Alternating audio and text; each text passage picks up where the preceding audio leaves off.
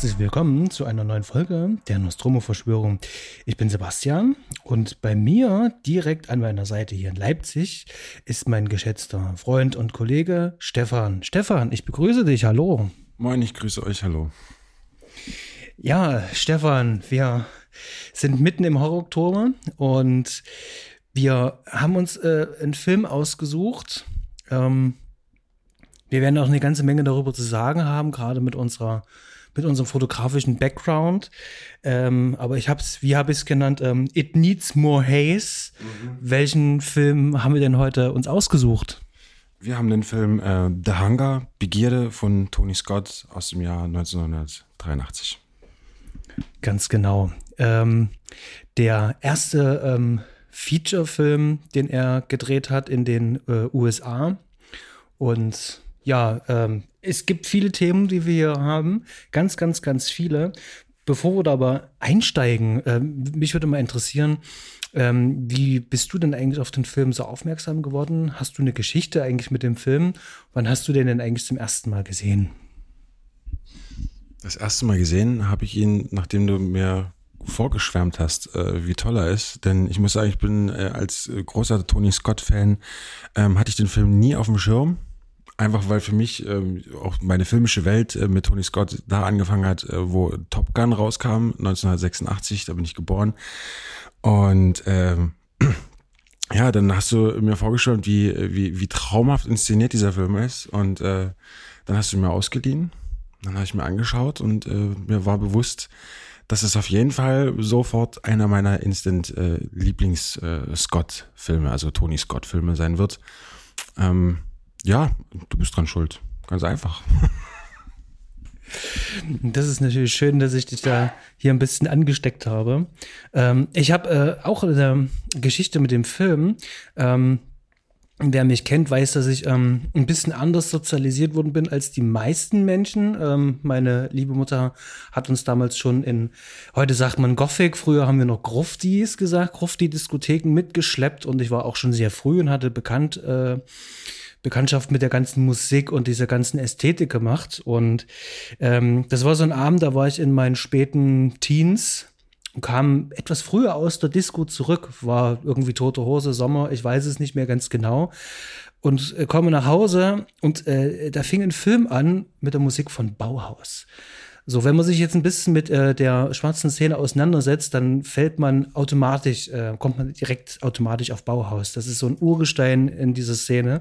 Und jetzt fängt halt nur ein Film ähm, im Spätprogramm der ARD zum Samstag an mit Bauhaus und das hat mich instant erstmal gecatcht. Was ist hier los?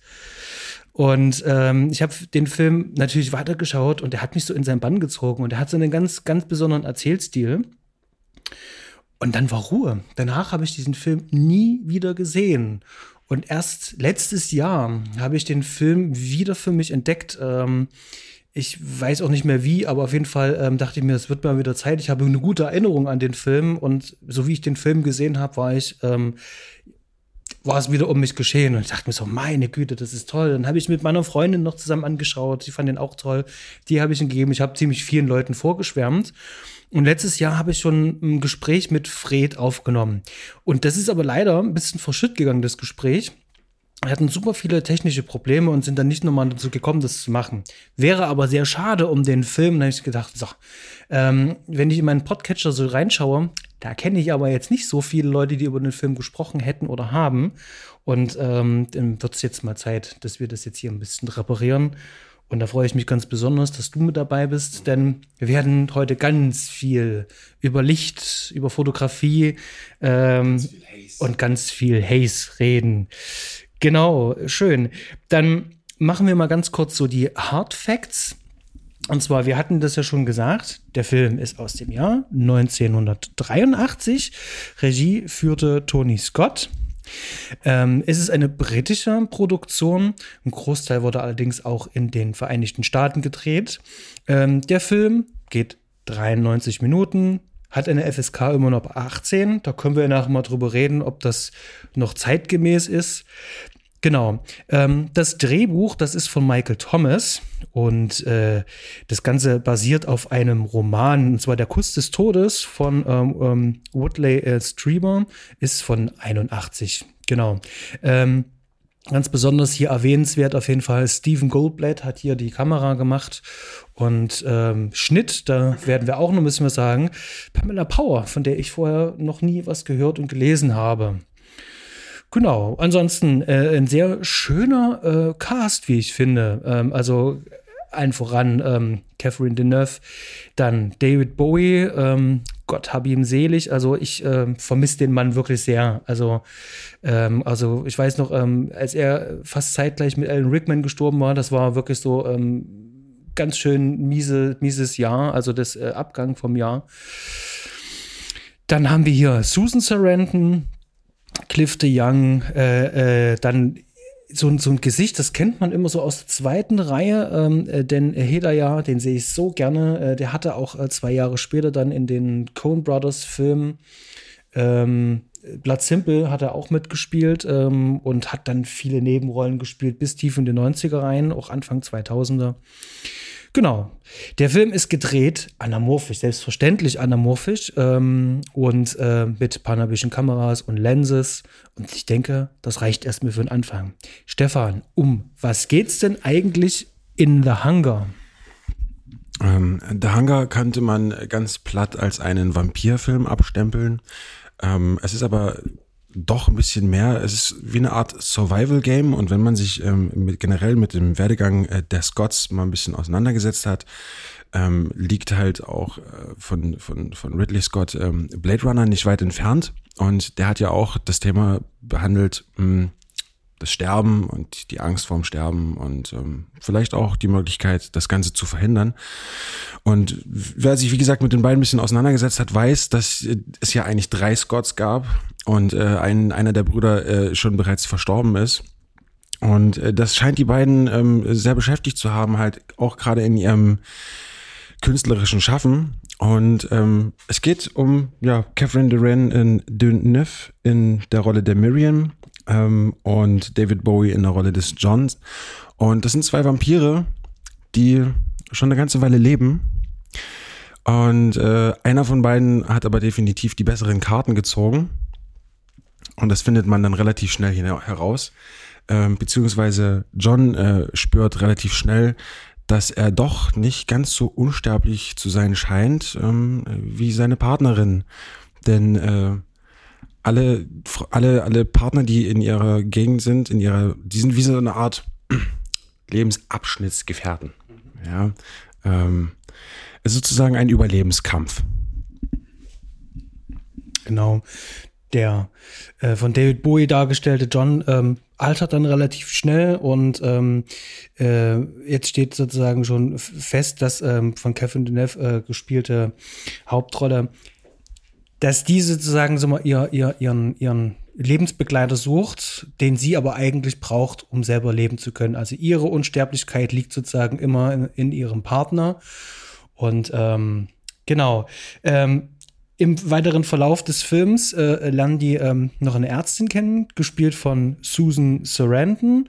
Ähm, die spielt die äh, Sarah. Und die forscht. Und zwar geht es um ähm, Patienten, die äh, schnell altern. Und die wollen diesen Alterungsprozess ein bisschen eindämmen. Die wollen den aufhalten und versuchen aufzuhalten, sind da an der Forschung. Und ähm, der John besucht sie dann eben halt auch, beziehungsweise schaut dann halt auch dort vorbei. Und in dieser Zwischenzeit sucht sich dann allerdings schon die, wie heißt sie eigentlich noch von Catherine Deneuve gespielte? Miriam. Miriam, genau. Ähm, sucht sich dann die Sarah schon als nächstes als nächsten Partner halt aus. Das heißt, dass so ein fließender Übergang ist. Ähm, ich weiß nicht, das Ende, der Film ist schon ein bisschen alt, da können wir eigentlich schon was übers Ende sagen. Ähm, es ist halt ein Mini-Plot, es ist äh, ziemlich offen und äh, die Hauptfigur verändert sich dann sozusagen zum Ende. Ähm, die Hauptfigur verabschiedet sich dann sozusagen und die Nebenrolle die Sarah wird sozusagen zur Hauptfigur und nimmt ihren Platz ein.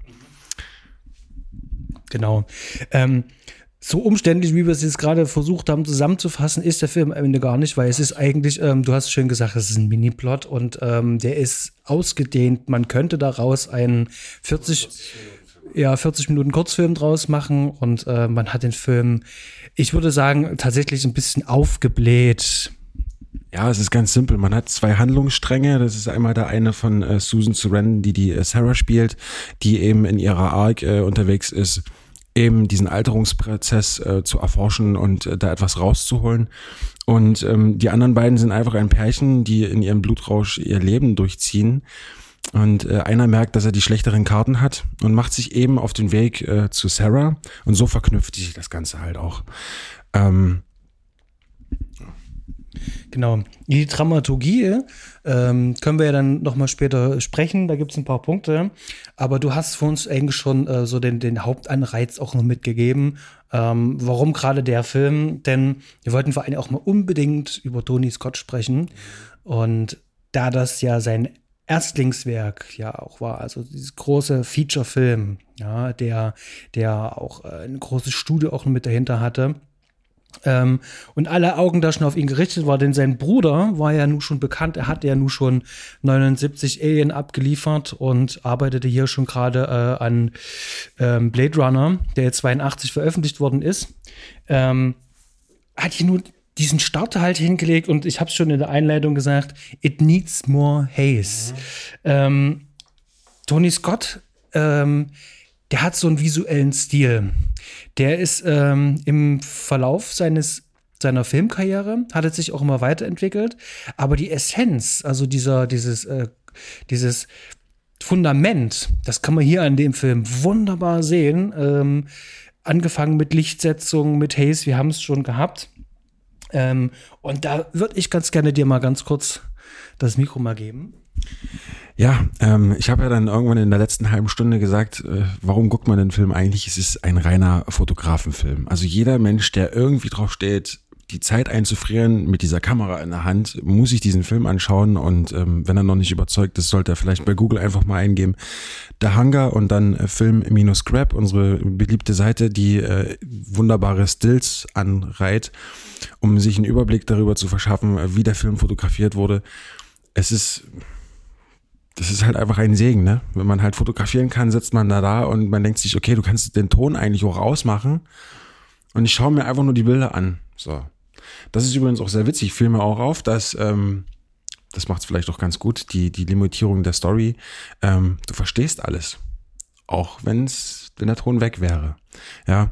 Wir haben, ähm, eine ganz krasse geometrische Arbeit mit den Linien. Wir haben ganz, ganz viele äh, Silhouetten, also diese, diese Jalousien aus den, aus den 80ern, diese klassischen, ähm, die man dann eben extra in einem gewissen halboffenen Winkel stellt, um dort das Licht durchfliegen zu lassen und dann wiederum von der anderen Seite äh, den Hazer anzumachen. Ähm, er macht das so oft und so viel, dass es schon, deswegen sage ich in Anführungsstrichen, schon fast nicht mehr auszuhalten ist, meiner Meinung nach. Weil ich liebe das eigentlich, aber es ist fast schon ein bisschen zu viel in dem Film. Äh, wie zum Beispiel, er macht das ja dann teilweise auch draußen. Gibt es dann eine Szene, in dem dann äh, der, der äh, vom Tod äh, gefürchtete John äh, unterwegs ist und langsam auch so zum Mörder wird. Ähm, Gibt es eine Szene, wo er draußen ist und jemand überfällt. Und das ist ja so eine riesengroße Totale von einem Rollstuhlfahrer, Rollstuhlfahrer, der dort einfach seinen Tanz macht. Und der ballert dort so viel Haze rein die ganze Zeit. Also das ist echt, das ist wirklich ganz schön verrückt, so, so dass halt so selbst äh, draußen Aufnahmen in der Stadt so ein bisschen aussehen wie ja eine Theaterkulisse. Genau, und äh, dieser visuelle Stil, ähm, ich würde es auch gerne noch ein bisschen vertiefen. Ähm, es wurde ja immer viel nachgesagt, dass dieser Film Style over Substance wäre. Arzi-Fazi hat man gehört, ähm, Werbeclip-Ästhetik, ähm, später, ähm, und du sagtest es für uns auch so, ähm, dass so diese ähm, Musikvideos der 80er auch diesen, diesen, diesen Look und Stil hätten. Den haben sich aber die Scott-Brüder ja nur selber, selber hart erarbeitet, in den 70ern ganz besonders. Und wenn man sich so ein paar alte Werbeclips auch anschaut, die die gemacht haben, da steckt das eigentlich schon alles drin. Und ich, ich kann mich noch in Sinn, ähm, es gibt eine, ein sehr schönes Interview mit Ridley Scott. Ähm, da ging es um das Ausleuchten wie die diesen Look hinbekommen. Um es äh, vielleicht mal ganz kurz zu erklären, was ist denn das eigentlich für ein Look hier? Ähm, man muss sich das vorstellen, äh, es wird in verschiedenen Layern gearbeitet. Wir haben hier ganz viel ähm, Dynamik im Bild. Das heißt also, wir erzeugen die Tiefe durch helle, äh, weniger helle und dunkle Bereiche im Bild. Dadurch erzeugen wir Tiefe. Das können wir auch erreichen, indem wir äh, ähm, Objekte so anordnen im Raum, dass es eine Flucht zum Beispiel ergibt. Also mit den Linien, die du halt äh, schon angesprochen hast. Was der Film hier ist, äh, macht, ist einfach nur das Bild dreidimensional zu gestalten, einfach nur durch die Lichtsetzung, weniger durch die Farbgebung. Da würde ich nachher auch noch was ganz kurz dazu sagen, hier der, der wegen dem Transfer. Ähm, aber das ist sozusagen so ein klassisches gestalterisches Mittel aus der Fotografie. Und der bedient sich den. Und der Film ist Low-Key Lightning. Das heißt also, das Führungslicht ist sehr soft. Meistens ist der Hintergrund sehr, sehr, sehr, sehr hell. Und ähm, das macht so diesen gewissen Look. Und Ridley Scott sagte mal in einem Interview, dass er mit dem Kameramann gesprochen hat und meinte so, er möchte gerne, äh, dass der Hintergrund dieser taghelle Hintergrund genauso ist. Daraufhin sagte dann der Kameramann, okay, dann brauchen wir hier vorne aber unbedingt noch die Lampen, die müssen wir anmachen. Dann hat ähm, in der Pause Ridley Scott die Lampen ausgemacht, hat durch die Kamera hat geschaut und hat gemeint, das ist es. Ich will das als Backlight haben und ähm, es wird nur ganz leicht ein bisschen aufgehelltes Gesicht, aber nur ganz minimal. Und dieser Look, dieser Stil, ist in diesem Film komplett in die DNA auch mit eingeschrieben. Also in diesem, das ist dieser ähm, Backlight-Look, dass ähm, der Hintergrund heller ist und ähm, du ganz zartes, softes ähm, Führungslicht hast. Und ähm, das durchzieht sich durch den gesamten Film. Ja, ganz kurz ein Kommentar dazu. Es ist wie so eine Art Parallax-Effekt. Ne? So, es ist eine richtig schöne Abtrennung von Hintergrund und Vordergrund und die Mitte ist fast wie luftleer. Genau, super. Ähm, und wenn man diesen Stil dann einmal so drin hat, ähm, vor allem mit diesem ganzen Haze, der sorgt ja dann auch noch dafür, dass das Ganze vor allen Dingen, ähm, dass das Licht sichtbar wird, dass das alles sich so griffig anfühlt ähm, dann hat man sozusagen wirklich diese, diese besondere Ästhetik. Ähm, ein bisschen dreamy Look kann man was sagen, weil es ist in jeder Szene außer äh, Außenaufnahmen jetzt ähm, ähm, ist es wirklich tatsächlich so hazig, äh, dunstig und das macht halt auch den Stil aus. Schauen wir uns andere andere Filme an, die danach kamen. Also zum Beispiel, wenn wir uns jetzt anschauen, ähm, direkt danach kam ja Top Gun, dann haben wir noch Last Boy Scout ähm, kam immer mehr äh, vor allen Dingen dieser äh, äh, Farbkontrast noch mit dazu. Tony Scott hat dann diesen berühmten äh, äh, Teal-Orange-Look durch ähm, geschicktes Lichtsetzen selber hinterbekommen. Das heißt, seine Filme wirkten dann irgendwann immer wie in Sonnenuntergang gedreht. Das kam dann noch mit dazu. Beverly Hills Cop 2. Genau, der auch noch. Äh, vergesse ich immer, aber der sieht unglaublich toll aus. Und auch da ist es auch so, ähm, dort gibt es wenigstens eine Motivation, warum die Raum, äh, Räume äh, so verraucht sind, weil die Leute dann auch alle rauchen. Das kann man dann richtig beobachten. Ähm, hier wirkt es immer aufgesetzt. Hier wird zwar auch viel geraucht, aber hier gibt es auch Szenen, da macht es überhaupt gar keinen Sinn. Und ich glaube, da hat er dann einfach ähm, so ein bisschen nachgebessert. In den Filmen ist es aber trotzdem noch geblieben. Ja, und vor allen Dingen modelliert er halt auch die Hintergründe. Ne? Also der Hintergrund ist irgendwie immer in Bewegung. Entweder haben wir ganz viel Seide, die durch Wind bewegt wird. Oder wir haben Regen, der aber auch gewollt genau so inszeniert wird, dass man richtig spürt, wie der Regen die Fensterscheiben runterläuft. Und das macht er sehr, sehr oft. Selbst auch wenn die, wenn die Menschen dann ähm, mal so in einen fast schon bedeutungsschwangeren Blick einfach nur an die Wand setzen, ähm, dann läuft eine Träne herunter. Und äh, aber auch das reicht nicht aus, weil Oben drüber haben wir dann noch ein bisschen Seide wieder von dem ganzen Gewand und so weiter. Und selbst das bewegt sich und das hat ganz feine Maschen. Und nochmal, es ist ein richtig toller Fotografenfilm. Und ähm, weil du das gerade auch sagtest, jetzt, ähm, es, es regnet natürlich genau in dieser Szene, wo äh, John dann Abschied nimmt von Miriam mehr oder weniger, oder die nehmen Abschied voneinander, bevor sie ihn dann halt nach oben trägt, ins Dachgeschoss. Ne? Ähm, das ist so eine Szene, ähm, wir verstärken die Emotionen einfach auch noch damit. Also ein bisschen so in tief in die Trickkiste gegriffen. Und äh, Kurosawa hat das auch viel gemacht. Der hat dann äh, die, die Emotionen durch Feuer, durch äh, Regen äh, oder durch Schnee halt verstärkt. Und hier haben wir das eben halt auch schon mit drinne. Ähm, in Hinblick äh, auf, äh, ähm, wir sind ja noch beim visuellen Stil, äh, Kamera, äh, habe ich eine Beobachtung gemacht und als wir das jetzt zusammen geschaut haben, habe ich äh, dich auch mal direkt drauf angesprochen. Und zwar, wir haben hier ganz viele ähm, unmotivierte Kamerabewegungen drinne. Also es gibt wirklich, also die Person bewegt sich nicht, aber die Kamera fährt so ein bisschen drumrum. Jetzt kenne ich natürlich die anderen, also einen Großteil der anderen Filme von Tony Scott und weiß, das ist keine beobachtende Person, sondern er möchte, dass das Auge in Bewegung bleibt, dass wir immer dieses Randpirschen haben, dass wir sozusagen der Beobachter sind, der immer ständig in Bewegung ist, der will uns in Bewegung halten. Hier in dem Film finde ich aber dieses ähm, beobachtende Element, also dass das Miriam ist, die ja auch die ganze Zeit mehr oder weniger ähm, ähm, so telepathisch ja auch ähm, bei Sarah da sein kann, ähm, hatte ich so das, den Eindruck, das ist so, ähm, sie wird ja beobachtet die ganze Zeit von ihr. Und dann funktioniert das für mich auch. Guckt man sich die anderen Filme aber an, der, wo es dieses Element gar nicht gibt hat trotzdem immer diese Bewegung. Ständig ist die Kamera in Bewegung. Es gibt keine Stativaufnahme. Und wenn die Kamera auf dem Stativ ist, dann wird geschwenkt, gepannt, getillt. Steadycam, Steadycam, Steadycam. Halt. Ja. Oder ähm, Kamera auf Stativ, aber in einem Hubschrauber. Und Hauptsache die Kamera bewegt sich. Und ich, ich glaube, ähm, das ist ähm, in diesem Film ist es so, der hat ja auch viel Kritik ja bekommen. Arzi Fazi, wir hatten es schon gesagt, halt, dass er gesagt hat, okay, ähm, ich weiß, dass ich die Kamera bewegen muss. Okay, ich weiß, wir brauchen ein bisschen mehr Dynamik, wir brauchen ein bisschen mehr Schnittbilder. Wir machen nicht so lange Einstellungen. Ähm, wir verabschieden uns ähm, von der klassischen Mise en scène, sondern wir gehen ganz klassisch ins Continuity Editing rein. Und hier ist es wirklich nur so, wir haben hier noch richtig schönes Staging, richtig klassisch ähm, mit der Mise en scène. Wir haben diese, diese Räumlichkeiten, die werden uns durch richtig schöne Dolly-Zooms ähm, und durch äh, Dolly-Fahrten werden die uns etabliert. Wir bewegen uns in dem Raum, in dem sich die Personen mitbewegen, ohne groß zu schneiden. Und wenn wir schneiden, dann schneiden wir gut. Ja, da macht er, das ist uns auch aufgefallen, es ist eine sehr schön ausgeglichene Mischung aus Mise en Scène und Montagefilm.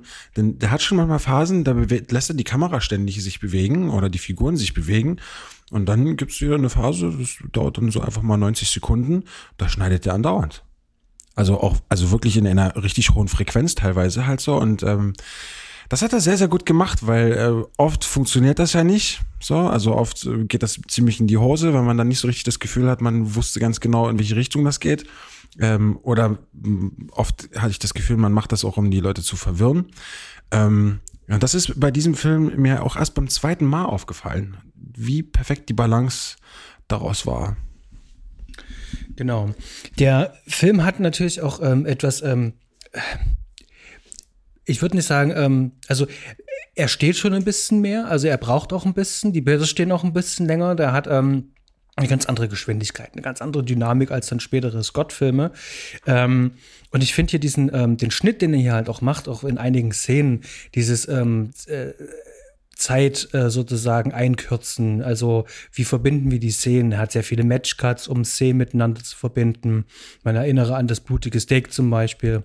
Ähm, dann gibt es ganz viele ähm, ähm, ähm äh, gerade Fahrstuhlfahrten, ja. Ähm, zwei Leute, ähm, die auf den Fahrstuhl gehen ähm, und die sind so richtig gut äh, miteinander sauber editiert man muss sich halt einfach vorstellen, man sieht halt so eine schöne Close-Aufnahme von einem Fahrstuhl, der entweder von unten nach oben fährt oder von oben nach unten. Und das Ganze wird dann natürlich auch noch in Low-Key, damit sich das einfach wunderbar verbindet mit dem Bild, was darauf geschnitten wird, wieder in dem gleichen Winkel und wieder eben entweder von oben nach unten oder unten nach oben. Und das ist einfach so wunderschön vertikal montiert. Also er ist halt auch wirklich handwerklich top notch. Ne? Also wenn auch das Drehbuch innerhalb von, naja, gefühlten 40 Minuten eigentlich aberzählt, ist halt so, ähm, ist dieser Film einfach top notch. Und das merkt man zum Beispiel auch, äh, am Anfang mussten wir mehrmals schmunzeln. Vergehen dann auch einfach mal zwei Minuten lang, wo man den Leuten einfach nur beim Rauchen zusieht und es stört den einfach nicht, weil es einfach so grandios aussieht. Genau.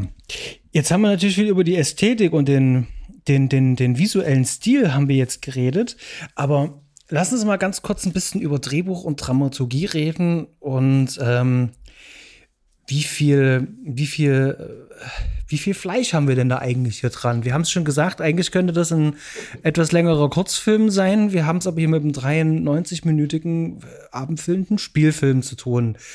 Und du hast gesagt, das ist ein Mini-Plot. Das heißt also, ähm, wir haben sowieso nicht so eine klassische Dreiaktstruktur, sondern wir haben sowieso immer, das ist ja auch wirklich so ein Montagefilm, wir müssen diese zwei ähm, Welten miteinander zusammenbringen. Wir haben hier so eine äh, Kontrast- bzw. Parallelmontage und normalerweise, und das, das ist jetzt einfach ähm, das Drehbuch, ähm, die, äh, diese Dramaturgie, die gibt es ja eigentlich gar nicht her, dass der Film so lange ist. Der muss ja irgendwie künstlich in Länge gezogen. Und jetzt äh, da auch meine Frage, ähm, findest du, dass der Film da ähm, ein bisschen ich sage nicht langweilig oder langatmig ist, aber dass der da zu viele Längen hat? Oder haut das noch hin für dich? Ehrlich gesagt, gerade so. Gerade so. Es ist kurz davor, es ist, äh, das ist wie mit dem übertriebenen Haze. Es ist kurz davor, mir einfach langsam zu viel zu werden. Und aber er schafft es gerade noch so. Ähm, es hätte ein kleines bisschen mehr sein können. So, äh, zum Beispiel, was für mich nicht so gut funktioniert, ist, ähm, ähm, die Miriam hat ja wie eine Art telepathische Fähigkeiten. Das heißt, also wenn man sich mit ihr auseinandersetzt, sie dockt ja so ein bisschen an einen an. Ne? Man verlässt sie, man hat ein, äh, ein Gespräch mit ihr, dann verlässt man sie und sie bleibt einem aber immer, man ist irgendwie verlinkt mit ihr. Und da gibt es so diese eine Szene, wo sie, äh, wo, wo, wo Sarah dann von ihr losgeht und äh, fast von dem LKW überfahren wird. Das sind so Szenen, die haben für mich nicht so richtig funktioniert, weil sie irgendwie, da war das Pacing auf einmal ganz, ganz anders. Es war viel, viel schnell, also im Vergleich zu dem, wie, wie lange Bilder wir gesehen haben, war das unglaublich schnell abgehandelt und hat für mich schon fast gewirkt wie so ein kleiner Störfaktor, weil ich mich dann manchmal so ein bisschen so, hm, wow. also ich habe es auch nicht so richtig verstanden. Dieses äh, Verlinken zwischen Miriam und ihren Opfern, das ist meiner Meinung nach nicht so gut erzählt worden, so, weil man das tatsächlich erst beim zweiten Mal so richtig checkt, was da eigentlich passiert. Ich würde mal auf den, ich würde sagen, ähm, vielleicht größten Schwachpunkt des Filmes eingehen im Drehbuch. Und zwar ist das, wer ist unser Hauptcharakter, die Frage. Denn wir haben verschiedene Perspektivwechsel. Zuerst folgen wir Miriam und John, dann folgen wir eine ganze Zeit lang John, sehen ihm beim Verfall zu und dann ist sozusagen alles auf ähm, Sarah gelenkt.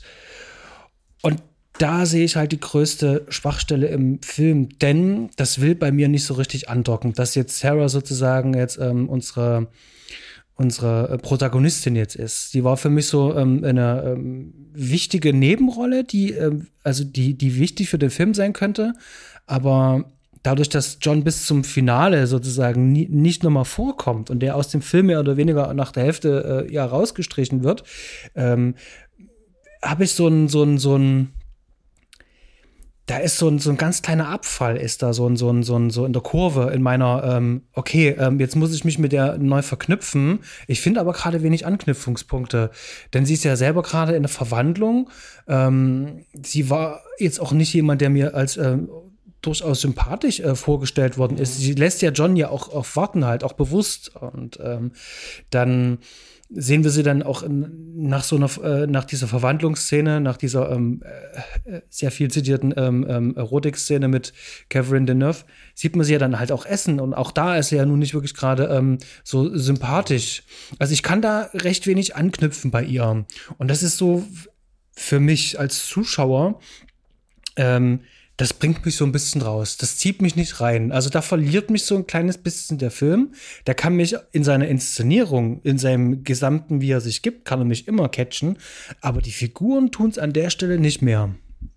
Ja, oder wenn ich über die Sinnhaftigkeit darüber, also wenn ich versuche zu ergründen, wie ist es eigentlich möglich, dass Miriam so viel Asche hinterlässt? Also wie, wie ist es überhaupt möglich, dass sie so, so, so dermaßen weiterkommt als die anderen. Ja, das ist mir ein bisschen, das ist so auch so einfach so dahingestellt. Und das musst du dann einfach so schlucken und einfach so akzeptieren. Das mache ich auch. Wie gesagt, weil der Film halt auch äh, sehr schöne handwerkliche Mittel hat, die mich das Ganze vergessen lassen. Aber wenn ich mal so richtig tief reingehe und mir überlege, so die Sinnhaftigkeit, warum Miriam gerade diejenige sein soll, die die ganze Asche hinterlassen kann und ähm, John ausgerechnet nicht. Das wird zum Beispiel auch gar nicht so wirklich erklärt. Jetzt wirst du mir wieder sagen, so ist gar nicht notwendig, vermutlich. Nehme ich mal an, nehme ich gerade deinen Blick so ein bisschen so, aber ich, für mich persönlich war das ein bisschen zu wenig. Weil selbst wenn es nicht richtig erklärt wird, hätte ich mir gerne ähm, es zum Ende noch denken können. Verstehst du, was ich meine? Weil ein Mini-Plot ist ja immer so geschrieben, so, ja, das Ende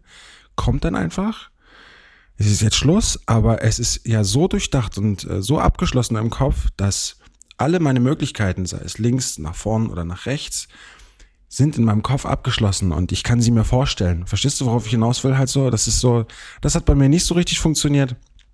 Hm. Finde ich aber auch nicht so schlimm, weil das macht ja der Film dir auch schon nach zehn Minuten klar. Es ist hier kein Dialog lastiger Film. Es geht nicht darum, dich mit äh, dir eine krasse Erfahrung durch Dialoge zu liefern. Darum geht es nicht. Du sollst dich einfach nur schaurig gut fühlen, sag ich mal so. Weil der ist ja wirklich in diesem schaurigen ähm, Genre ist er halt äh, sehr ästhetisch und äh, man soll es genießen. Der Film erklärt recht wenig, das stimmt. Ähm, und er versucht sozusagen auch durch seine Parallelmontage ganz geschickt zu machen. Also auch dieses, ähm, es wird ja niemals im Film ausgesprochen, dass es Vampire sind, aber der Anfang legt uns nahe, dass sie wahrscheinlich äh, undead sind. Ähm, Wer hätte gedacht? Äh, direkt on the nose, äh, das Blut, äh, das, das, das Trinken, die, äh, die, diese ganze ähm, sexuell aufgeladene Stimmung in diesem Film die spricht natürlich dann auch dafür. Der versucht uns das auch anders zu vermitteln. Und ich glaube, das ist vielleicht eine Spur, vielleicht auch einfach nur zu Kopf, vielleicht ein bisschen zu viel weggelassen. Also ich kenne das selber, wenn ich ein Drehbuch schreibe, ich möchte nicht zu viel ähm, ähm, ich möchte dem, dem Zuschauer was zutrauen. Jetzt ist immer nur die Frage, was lasse ich ihm, was lass, was gebe ich ihm mit an die Hand und was lasse ich weg? Was lasse ich bewusst weg? Was wird innerer Monolog äh, oder innerer, äh, äh, äh doch innerer Monolog? Also was muss ich sozusagen selber auch mit meiner Erfahrung auffüllen? Was lasse ich da dem Zuschauer? Wie kann ich sozusagen diese ähm, Projektionsfläche überhaupt erstmal äh, gestalten und kreieren? Und das ich denke schon, dass er das versucht hat, also einfach zu sagen, okay, wir müssen hier bestimmte, Deck, äh, bestimmte Dinge weglassen, damit es halt nicht zu sehr on the nose ist. Äh, aber dann haben wir halt immer diese Backflashes halt, immer nur ganz kurz mit eingestreut. Da wird das Bild immer ein bisschen mit größer. Ähm, die machen das schon rund. Ich finde, also um es kurz zu sagen, ich finde das ja eigentlich ganz gut. Ich mag das ja eigentlich auch. Das Einzige, was ich, woran ich mich wirklich da ein bisschen störe, ist halt einfach nur, dass ich ab der Hälfte des Films dann halt mit keinem ähm, Hauptcharakter mehr an, also ja. andocken kann, der mich da mitführt, der, der mir sozusagen ähm, die Welt da eben halt auch zeigt, der mich da auch eintauchen lässt. Ich bin in, in einem komplett anderen Charakter, mit dem ich keine Bezugspunkte habe. Stimmt, ähm, das ist genau der Punkt. John trägt den Film sehr stark und dann ist er weg. Und genau an dem Punkt, glaube ich, für mich persönlich, für meinen Geschmack auch und für mein Verständnis von der ganzen Sache, hätte ich mir gerne gewünscht, dass ich ab dem Moment ein bisschen checke, so woran liegt das überhaupt, dass das alles überhaupt so möglich ist, wie es ist. Und da lässt der Film dich verhungern.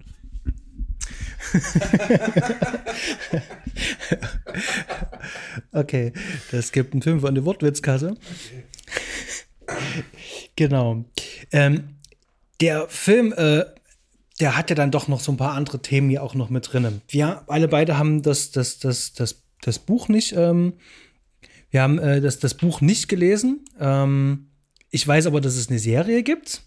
Ähm, die ist, glaube ich, aus den 90ern. Da hat sogar ähm, David Bowie auch ein paar Gastauftritte noch in der Serie. Die würde ich mir tatsächlich einfach mal anschauen, weil ich finde die Idee und den Stoff eigentlich schon ganz interessant. Und ähm, vielleicht hat ja ähm, diese Geschichte zu John ja dann doch ein bisschen mehr. Vielleicht hätte es ja eine andere Zeit gegeben von John, die vielleicht interessanter gewesen wäre oder so. Ähm, aber das ist ja jetzt hier Wunschdenken. Wir reden über genau diesen Film. Und ein Thema, was mir so ein bisschen aufgefallen ist, wo ich auch zu dir gesagt habe, so Mensch, ähm, jetzt ist hier das Blut hier irgendwie ähm, verseucht. Äh, das wird ja analysiert auch im Film. Ähm, ist ja ein ganz klarer Verweis ähm, auf das Thema AIDS. Ja, Gerade äh, Anfang der 80er war das ja ein Riesenthema. Und ich sehe das irgendwie, wenn das Buch von 81 ist, äh, sehe ich das schon ähm, äh, da drinnen mit äh, ich finde natürlich jetzt nirgendwo in irgendwelche Trivia, irgendwelche ähm, Andeutungen oder sonst was, aber das passt natürlich auch zu der Zeit. Ganz besonders halt auch mit rein, dass du das Thema mit äh, äh, da verarbeitest. Aber ansonsten ist der Film relativ leer von Themen. Es geht eher um existenzialistische Fragen, also äh, wirklich ähm, philosophische Fragen. Die großen Fragen sind es, die hier verhandelt werden. Und ähm, da hat halt Tony Scott ein paar echt, echt, echt schöne Bilder geschaffen. Aber damit die halt auch funktionieren, die Bilder, gibt es hier auch eine besondere Musikauswahl. Jetzt erstmal so äh, ähm, vorneweg gefragt, wie fandest du denn eigentlich so die Musikauswahl? Wie, wie, hat dir denn die Musik im Film eigentlich so gefallen? Und ist sie dir überhaupt so aufgefallen? Äh, erstmal ist mir sehr aufgefallen, dass ähm, als der Film anfing, wie du die, wie du den Score mitgeklopft hast auf deinen, auf den, auf den Knien. Ähm, das ist wahrscheinlich das, was du am Anfang besprochen hast, ne? Die, diese Musik von, mit der Erfahrung von früher. Ähm, und äh, was mir sehr gut gefallen hat, war immer, wenn das Piano in den Vordergrund kam. Das hat meiner Meinung nach auch perfekt zu dem, zu den Bildern gepasst. Was für mich gar nicht funktioniert hat, was mir wirklich, was ich richtig grausig fand sogar fast. Ähm, es gibt da so ein Thema, das kommt dann immer auf, wenn die im Blutrausch sind. Das ist so dieses und dann wird das dann auch noch so komprimiert, damit das eben gerade so ein bisschen ne, wie unter Wasser sich anfühlt. Ähm, hat mir gar nicht gefallen. Hat gar nicht, hat nicht mal richtig funktioniert. Ich fand, es war auch, ähm, kam dem Film, tat ihm nicht gerecht. Und äh, ansonsten war ich der Meinung, der Film kommt sogar ohne Musik richtig gut aus. Der Film kommt sogar ohne Musik richtig gut aus und der braucht eigentlich nur dieses Piano. Das ist so das, was mir vor allen Dingen dann zum Ende aufgefallen ist. Was wir dann zum Ende auch nochmal hören. Also du willst sagen, it needs more Chopin.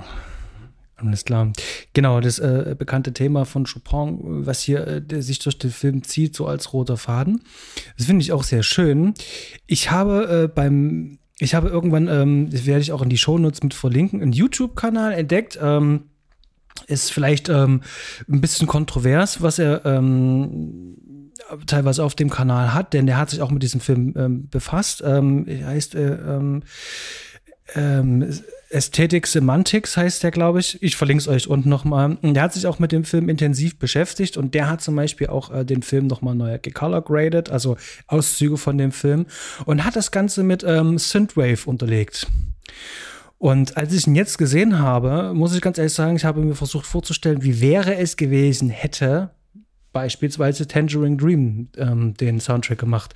Und ich muss ganz ehrlich sagen, schon an die Vorstellung äh, finde ich gerade ähm, wirklich, wirklich sehr, sehr, sehr gut.